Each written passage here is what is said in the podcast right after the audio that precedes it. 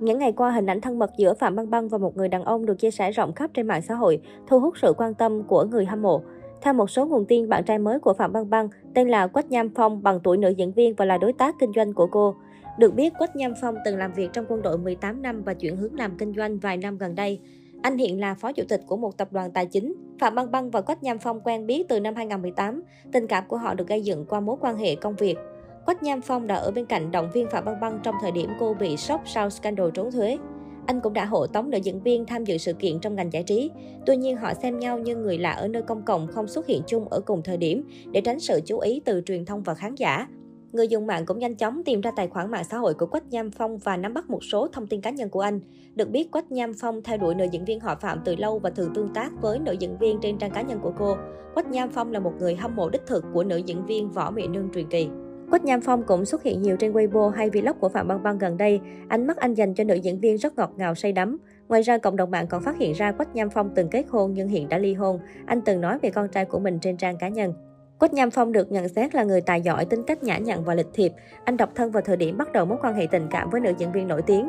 Hiện trước sự truy tìm và tò mò của cộng đồng mạng, Quách Nham Phong đã phải khóa tài khoản cá nhân. Thời điểm này, cả Quách Nham Phong và Phạm Băng Băng đều im lặng trước những thông tin quanh mối quan hệ của họ. Ngày 21 tháng 6, Phạm Băng Băng gây chú ý khi đăng tải dòng trạng thái trên trang cá nhân.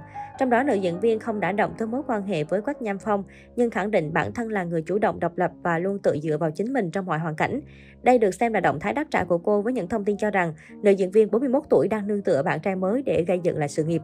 Phạm Băng Băng cũng đã đưa Quách Nham Phong về ra mắt gia đình. Mối quan hệ giữa anh và gia đình nữ diễn viên khá tốt. Một nguồn tin cho hay anh rất quý trọng và hiếu thuận với cha mẹ nữ diễn viên. Phạm Băng Băng là một trong những ngôi sao giải trí nhận được sự quan tâm đặc biệt của người hâm mộ châu Á. Nữ diễn viên từng công khai tình cảm với tài tử Lý Thần vào năm 2015.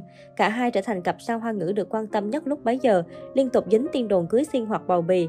Vào tháng 9 năm 2017, Lý Thần cầu hôn Phạm Băng Băng thành công tại bữa tiệc sinh nhật của cô.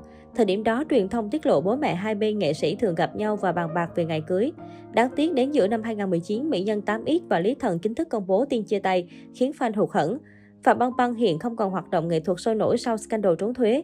Trước hàng loạt quy định hạn chế nghệ sĩ dính phốt của cơ quan chức năng Trung Quốc, cô càng khó lòng trở lại showbiz. Giờ đây, sao Hoa Ngữ sinh năm 1981 chuyển sang lĩnh vực làm đẹp và xuất hiện liên tục trên các tạp chí đình đám. Sắp tới, Phạm Băng Băng sẽ tái xuất trong phim truyền hình Hàn Quốc cả nội gián Insider. Đây là dự án đầu tiên mà Phạm Băng Băng chính thức tham gia sau khi vướng bê bối gian lận thuế.